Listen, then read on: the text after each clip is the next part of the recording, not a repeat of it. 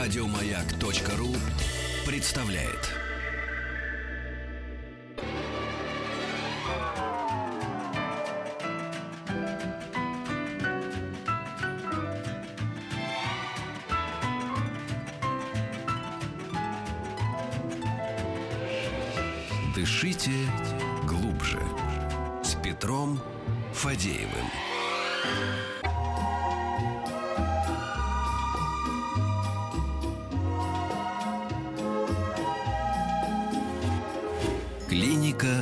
Фадеева.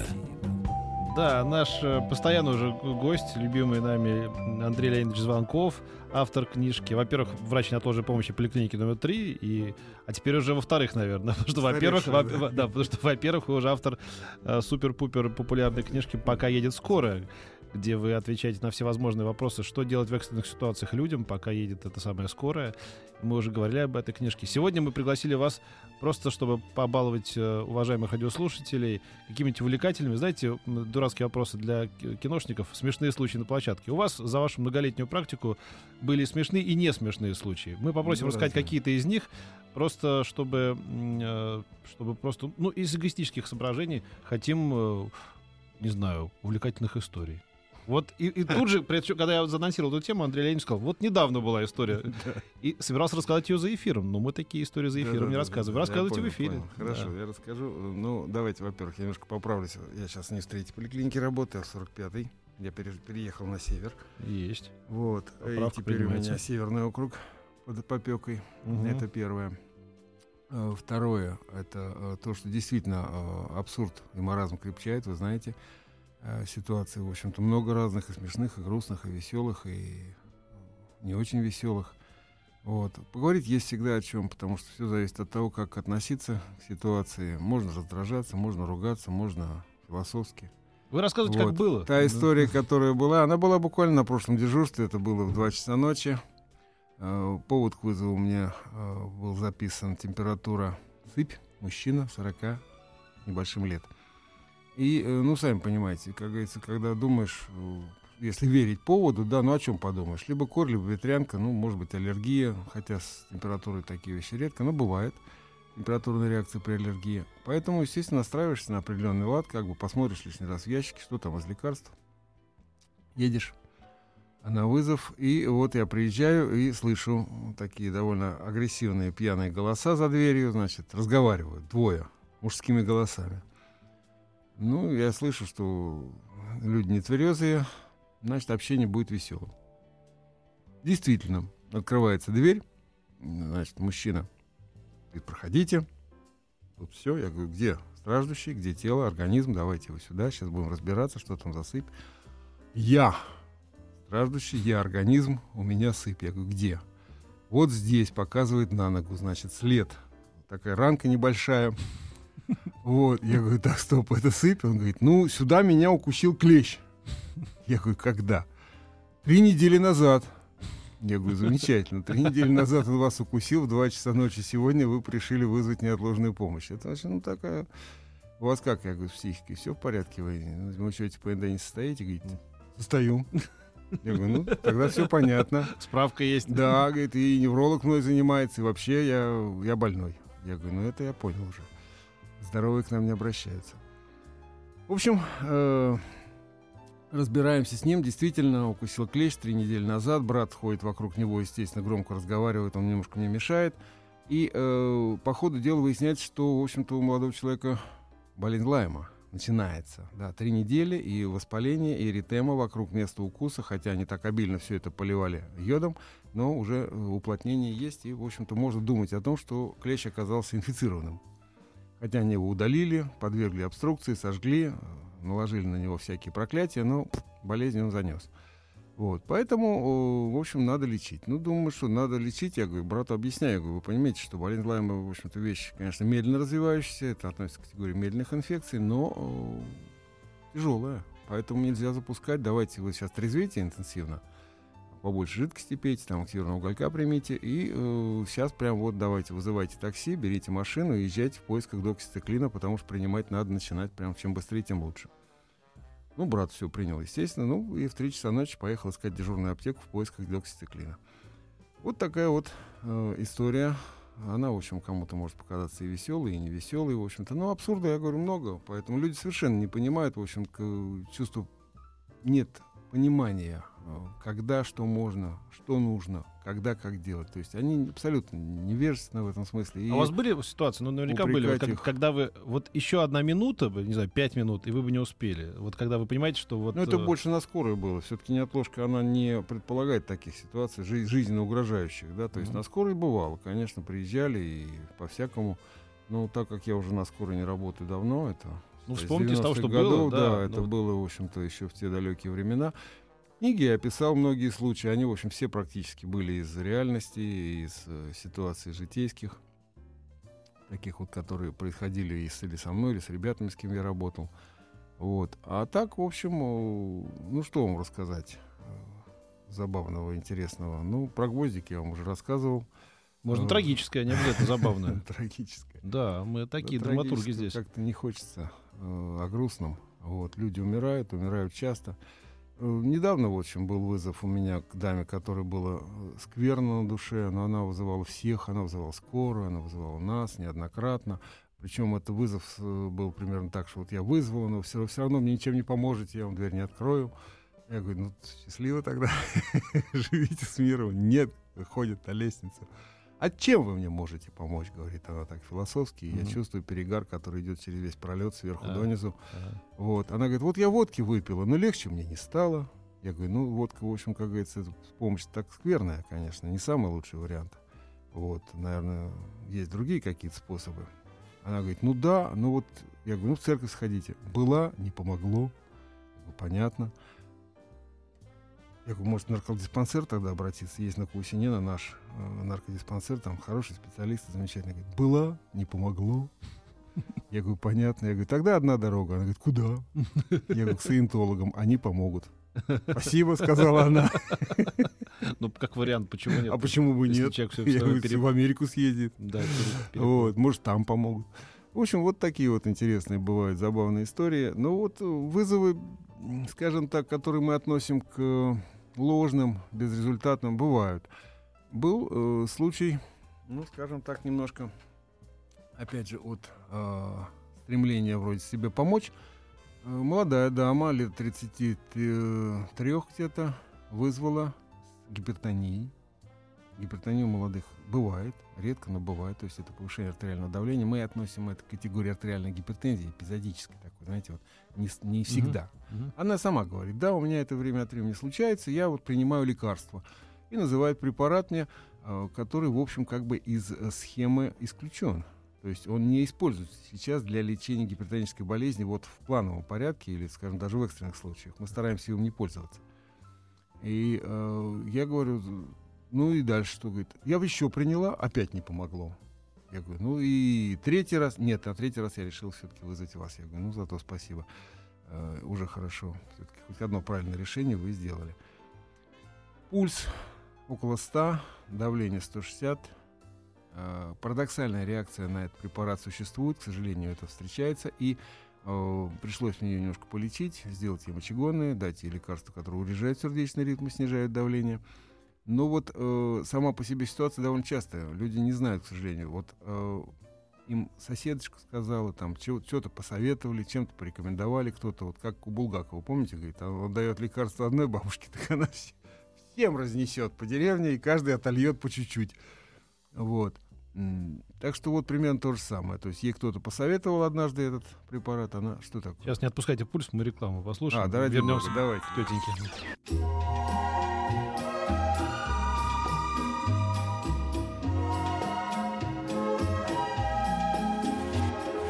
Клиника Фадеева. Ну, пошли вопросы, знаете, экстренного порядка. Добрый день, когда жестко схватила поджелудочная, чем можно снять боль? Боль можно снять, в принципе, любыми обезболивающими, но лучше, конечно, не рисковать, потому что вы не можете знать наверняка, поджелудочная это или что-то еще. Э, лучше использовать спазмолитики типа ножпы, это оптимально. А так как поджелудочная сама по себе не схватывает, она, это всегда связано с воспалением 12-перстной, слизистой 12-перстной кишки, то есть это дуоденит, который приводит к обострению хронического панкреатита из-за нарушения оттока. панкреатического сока, то естественно, что лучше снять воспаление именно в 12-перстной кишке, тогда уйдет и панкреатит. То есть ножпа это первое. Любые э, обезболивающие препараты местного плана, скажем, э, альмагель А с анестезином прекрасно сработает, амипрозол тоже хорош. То есть и, соответственно, диета, э, холод, голод и покой, закон. Это закон лечения всех острых э, заболеваний, связанных с гастродуденитом и панкреатитом, вообще вот этим гастродуденальным блоком. Холод, голод и покой, покой запомните это. Да. Холод, голод и покой.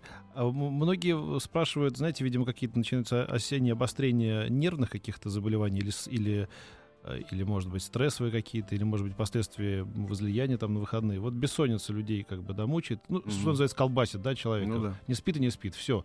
Уже и телевизор посмотрел, и все, и чай выпил, и все. Я посчитал. Да-да-да. А пульс начинает учащаться, там, да, ощущение тревоги, так. Э, вот это, вот это все. Особенно бывает, видимо, с воскресенья mm-hmm. на понедельник, после длинных выходных.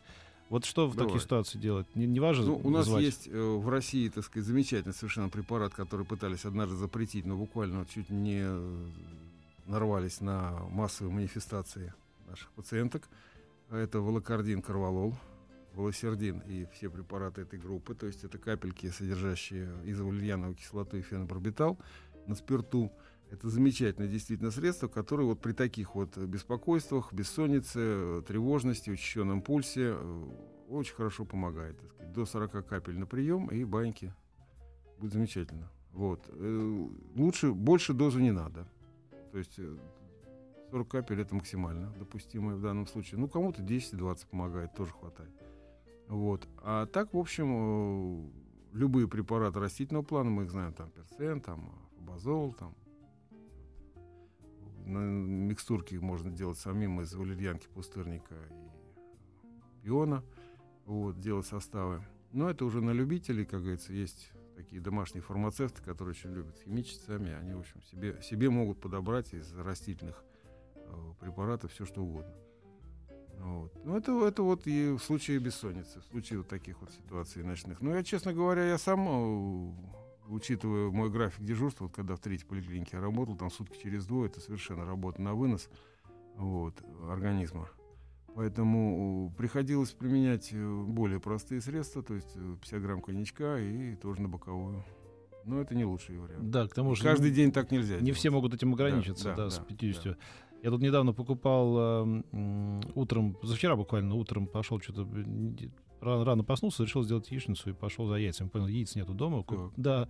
И полдевятого я увидел страшную сцену. Значит, человек уже, в общем, довольно в возрасте, я думаю, лет 55 ему было. Mm. Вот, весь э, причем хорошо одетый, но весь черный покупал бутылку водки и две бутылки пива прямо вот полдевятого утра это сильно его, да, прихватило. Это, это, это видимо, как-то уже с, с, с накануне, как бы, да, когда человек уже не отпускает. Остановиться не может, да. Но это вот... Но это капельницу такие, надо, такие, да, Капельницы, активированный уголь, регидрон, ни в коем случае никакого алкоголя, то есть надо выводить из интоксикации обязательно. Лучше всего сорбенты использовать для этого дела, потому что очень много токсинов, а, которые накапливаются из-за недорасщепленного спирта. Это альдегиды. Альдегиды отравляют организм очень сильно, разрушают мозг в первую очередь. Мозг, сосуды, сердце э, подвергается очень сильной интоксикации. То есть, кстати говоря, девушка, которая мне помогала, вот Марина Каноненко, она дипломную работу писала по алкогольной кардиомиопатии, как раз связанной именно с поражением э, миокарда альдегидами вот, в связи с запоями. То есть надо выводить... Э, выводить и как можно стараться. Регидрон — это же такая штука, которая с водой, да? Регидрон — это навесочки, которые продаются на литр воды специально при там, отравлении. какие-то соли, там, да, там какие-то там концентраты соли, всего того, что... Соль, вы, соль, сахар, да, комбинация. Что, вымывается алкоголем? Очень полезная.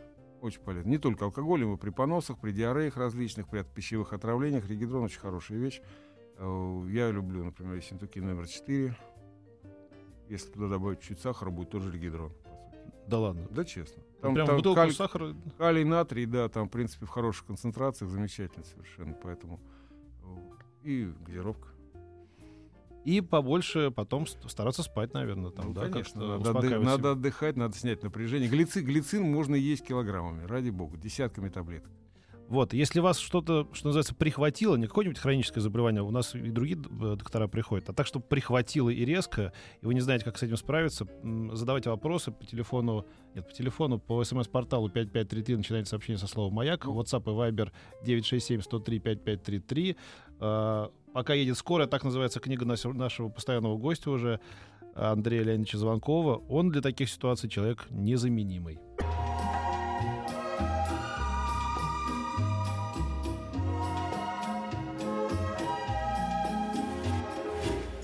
Клиника Фадеева.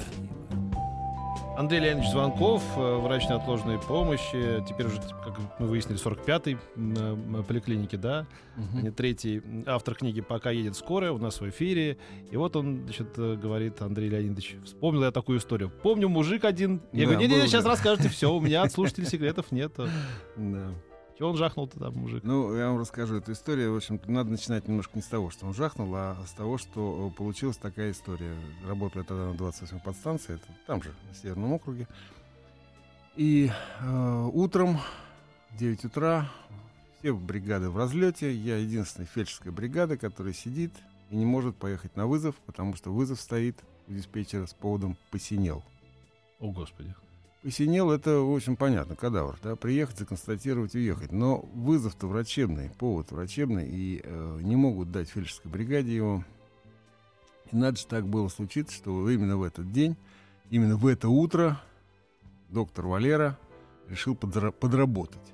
И появляется на подстанции, типа, вот он я, поставьте меня в бригаду, я сегодня подработал, на подработочку вышел.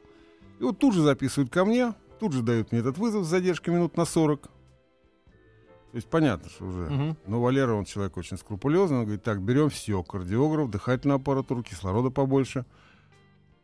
И идем. Ну, мы идем. Это пятый этаж, пятиэтажка, лифт там, конечно, вообще забыли приделать в свое время. Мгм. Вот, поднимаемся и видим, что в квартире, в общем-то, как говорится, давно уже дверь выбивали и неоднократно. Замка там нет в природе. Пахнет перегаром крепко. Квартирка вся такая смурно-коричневая. И э, мы, естественно, вошли в дверь и дальше не идем, потому что, ну, как бы хозяев не слышно, не видно. Вот так, есть кто живой? Выбегает женщина к нам и говорит, ой, как хорошо, что вы приехали, посмотрите, значит, что тут случилось. Ну, заходим. Комната, тоже все такое диккенсовское такое Мгм. интерьер, такой все серо-коричневые тона. Спит мужчина на кровати, лицом вниз. Спит, храпит там. Мгм. все как положено. Мгм. И мы, естественно, задаем вопрос, собственно, а нас-то зачем вызвали, что с ним случилось? И она так на него нападает коршуном сверху, значит, за плечи его хватает, говорит, вы посмотрите, что с ним. И оттягивает его от подушки, и тут мы видим, конечно, картинка, что надо. Вот стеночки у вас вот синего цвета, да, Да. вот такого же цвета его лицо. Мам, дорогая.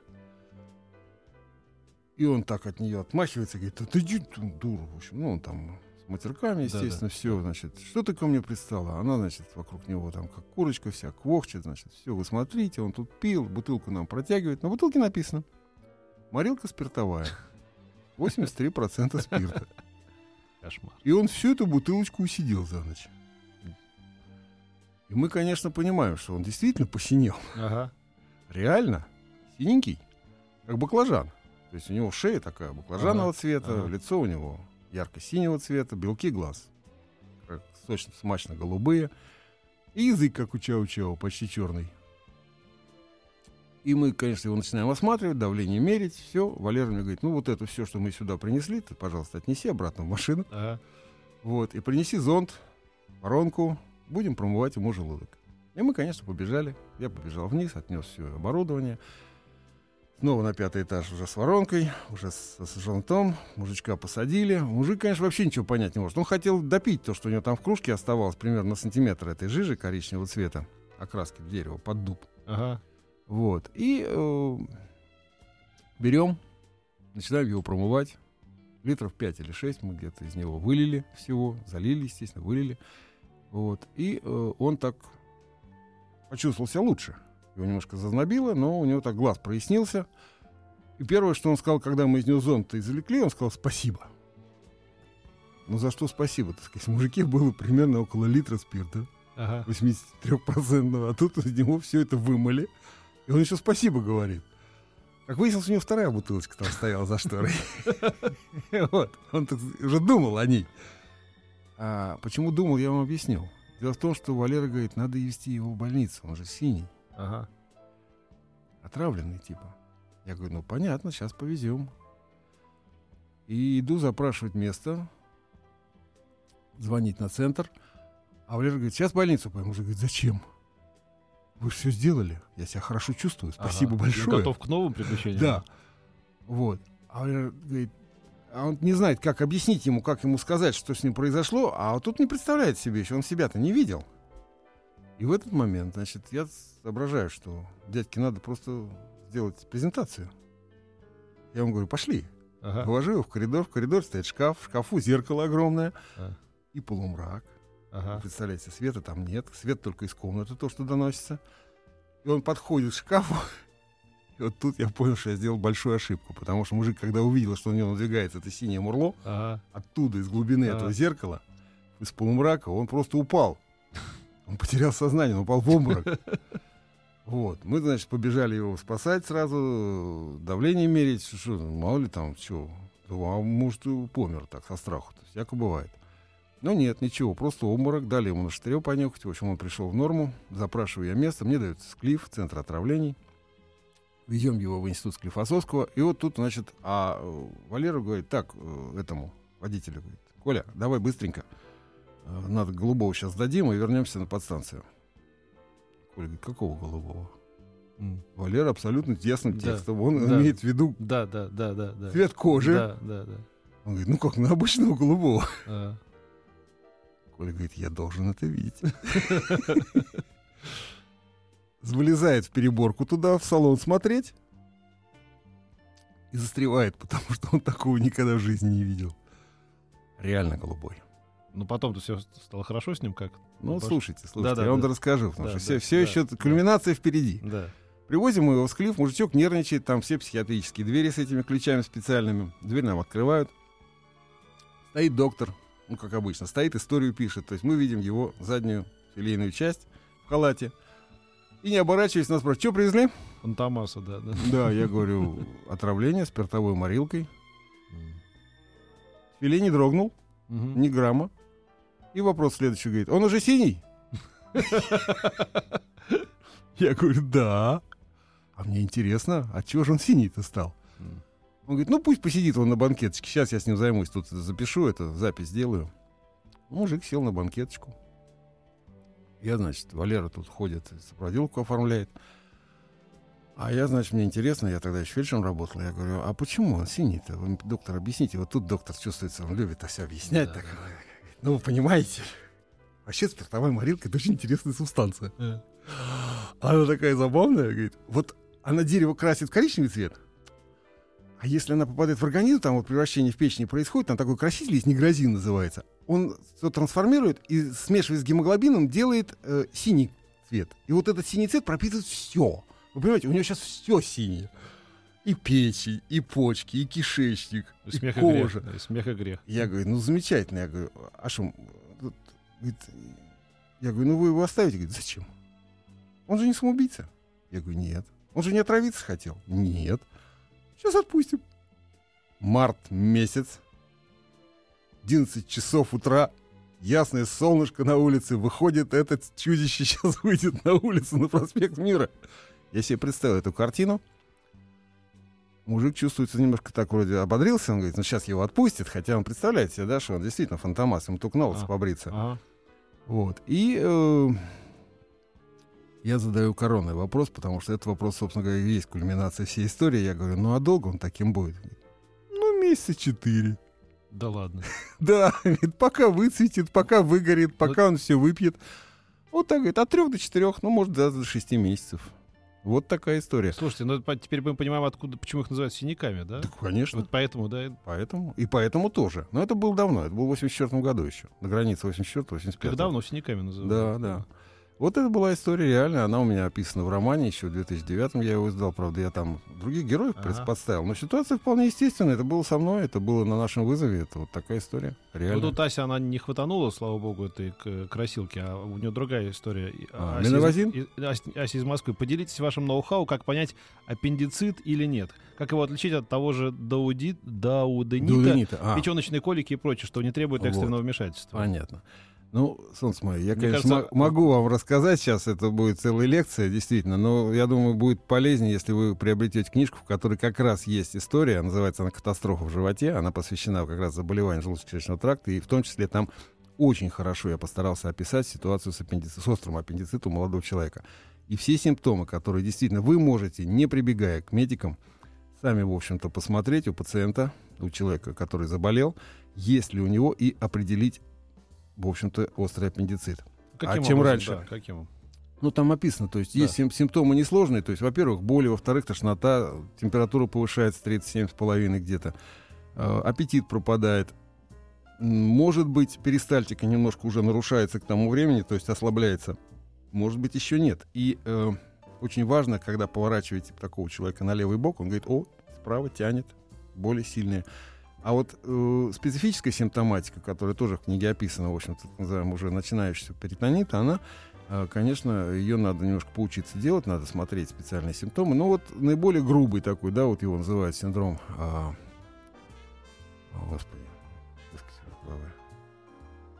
Щеткина Блюмберга. Вот, самый популярный. У меня да. бы такой не задержался тоже в голове, я могу сказать. Ну, Щет- Ну, Щеткина Блюмберга. Да, да, ну, это же как- Кто же не знает как Щет- старика Щеткина, Как да. вы, да, и Блумберг. Так вот, да, и Блюмберг да. к, нему же. Оказывается, это оба русские. Вот. Хотя у нас была такая мода называть, если уж есть Блюмберг, да, то обязательно должен быть какой-нибудь Щеткин. Да-да. А потом выяснилось, что оба врача-то из России, Ага. вот, которые описали этот симптом. Симптом очень простой. Нажимаете э, на живот, пальцами покрепче. Человек говорит, ну, больно? Больно? Говорит, да, конечно, больно. Ну, естественно, воспаление-то в животе есть. А вот резко отпускаете, убираете руку, и он говорит, о, еще больнее стало. Вот это симптом перитонита.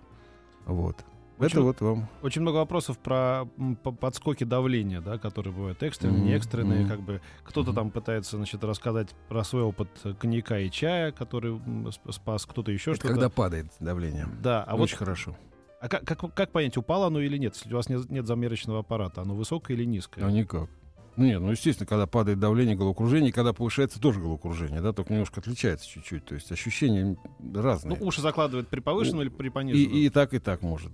Понимаете, все-таки пониженное давление это учащенное сердцебиение, хотя оно может быть и при повышенном. То есть такое бывает гиперсимпатодреналовые кризы, когда учащенное сердцебиение и высокое давление.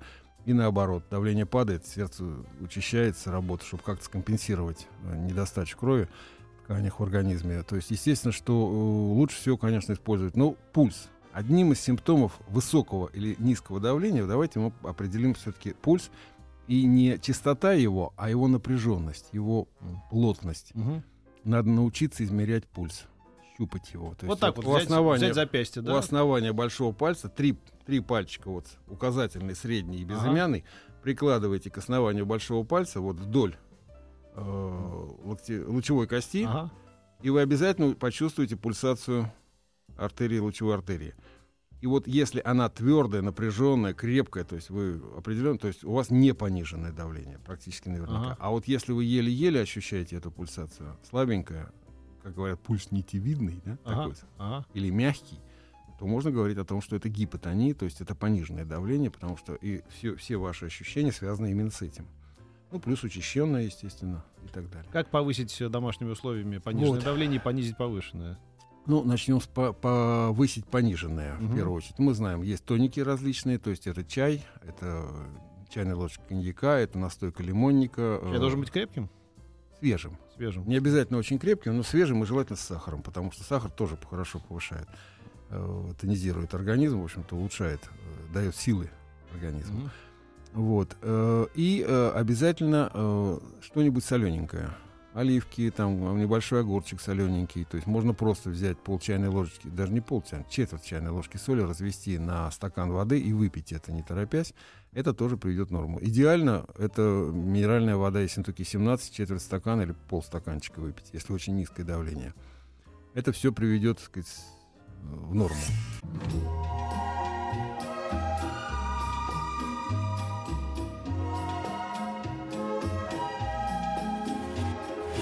Клиника Фадеева.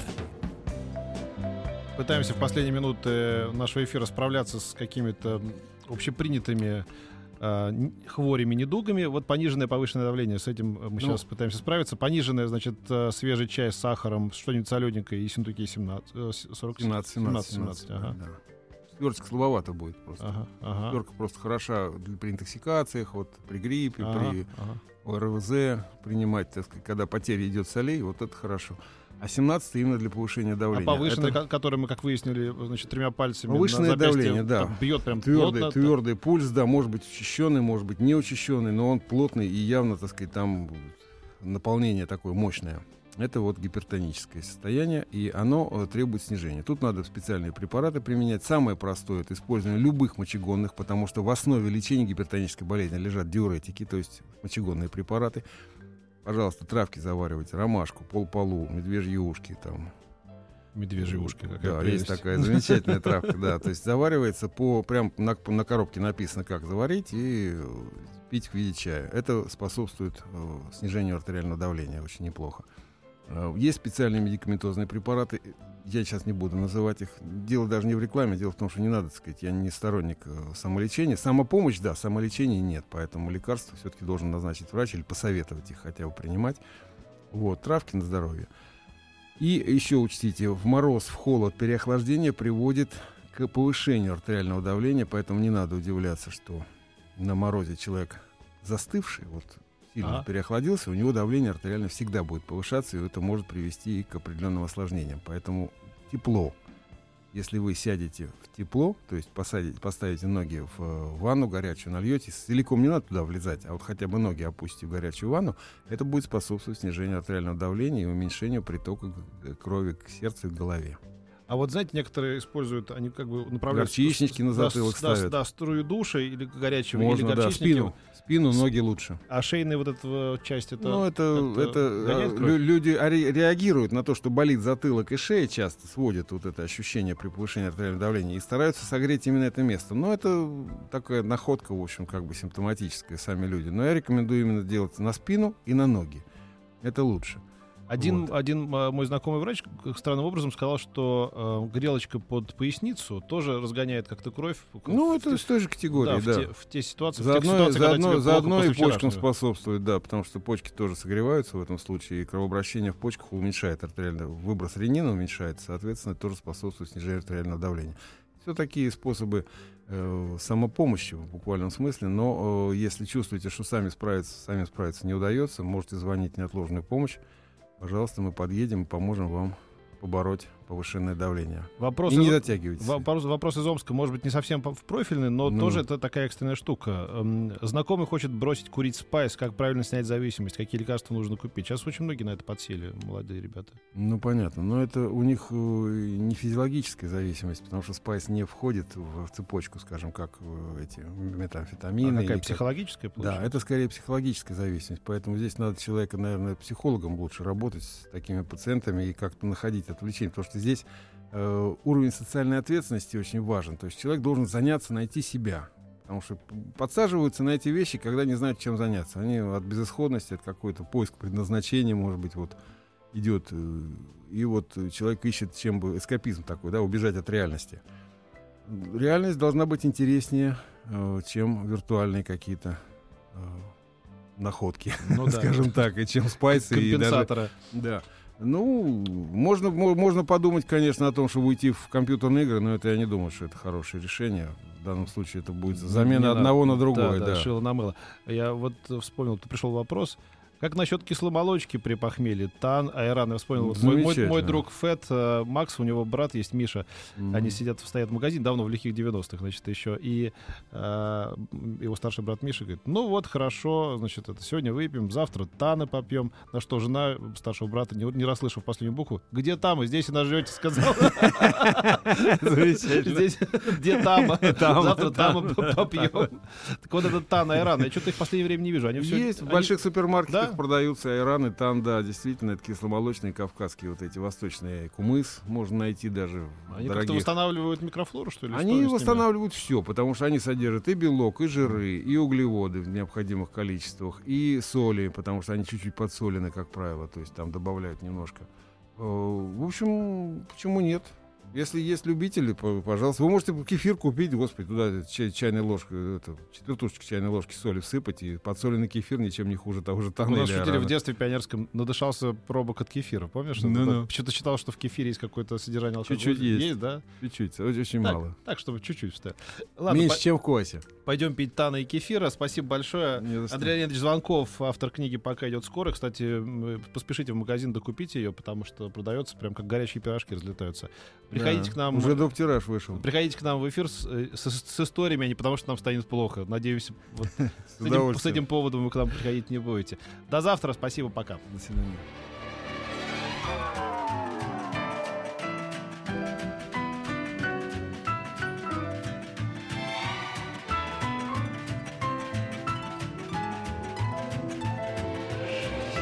Дышите глубже. С Петром Фадеевым. Еще больше подкастов на радиомаяк.ру.